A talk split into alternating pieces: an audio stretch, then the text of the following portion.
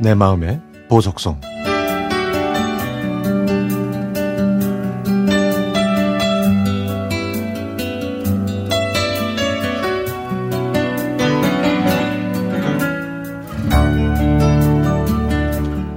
저는 제가 다니던 대학교와 자매 결연을 맺고 있던 캐나다에 있는 대학교에 교환 학생으로 가게 됐습니다.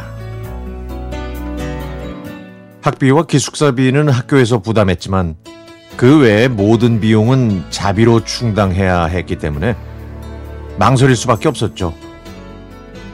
그러나 아르바이트로 모은 돈이 조금 있어서 부모님께 손 벌리지 않고 떠날 수 있었습니다.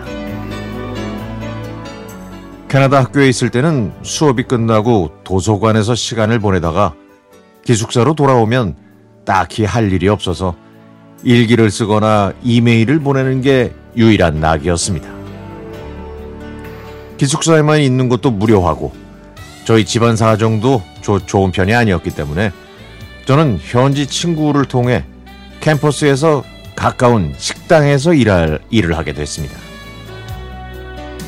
하지만 현지인들을 상대로 서빙과 주방 보조 일을 하는 것이 쉽지만은 않았는데요. 그런 저를 이해해 주셨던 풍채 좋은 70대 사장님은 독일에서 건너온 이민 3세대였죠. 구두 닦기와 굴뚝 청소부처럼 힘든 일을 해왔던 사장님은 그런 노력 끝에 자기 소유의 식당을 가질 수 있었다고 했습니다. 몸이 불편해서 휠체어에 의지하면서도 늘 웃는 모습으로 손님들을 대하던 사장님은 일을 끝내고 가려는 저에게 빵과 과일이 가득 든 봉지를 건네면서 외국에서 살면 돈이 많이 든다면서 그날 팔고 남은 식재료들을 챙겨주기도 했죠. 사실 저는 한 푼이라도 아끼려고 밤 9시쯤 다른 상점이 문을 닫을 때 파는 빵이나 과일을 구입했었거든요.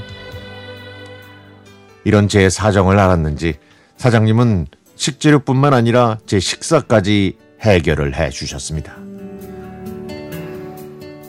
그런데 어느 날 식당에 일손이 없어서 제가 계산을 했는데 손님은 제가 거스름돈을 가로챘다면서 도둑으로 몰더라고요. 명백한 인종차별이었지만 말이 잘 통하지 않아서 정말 억울했습니다. 함께 일하던 직원들까지 저를 의심하면서 사과하라고 했지만 그랬다가는 정말 도둑이 될 것 같아서 그럴 수는 없었습니다.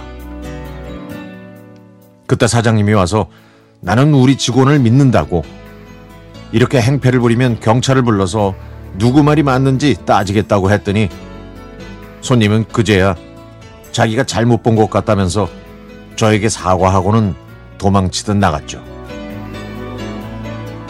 그리고 나서 사장님이 저한테 말씀하셨습니다. 잘 참았어. 나도 이민자 자식이라 이런 일이 많았거든. 아, 믿어줘서 고맙습니다. 이건 말이야, 내가 자네에게 주는 용돈이니까 필요한데 써. 사장님 덕분에 저는 8개월 동안 경제적인 어려움을 해결할 수 있었습니다. 마감 시간이면 늘 벽난로 앞에서 커피를 마시면서 이 노래를 들으시던 사장님이 아직도 생각납니다. 그리고 차장님이 즐겨 들었던 이 노래도 이제는 제 추억의 보석성이 됐습니다.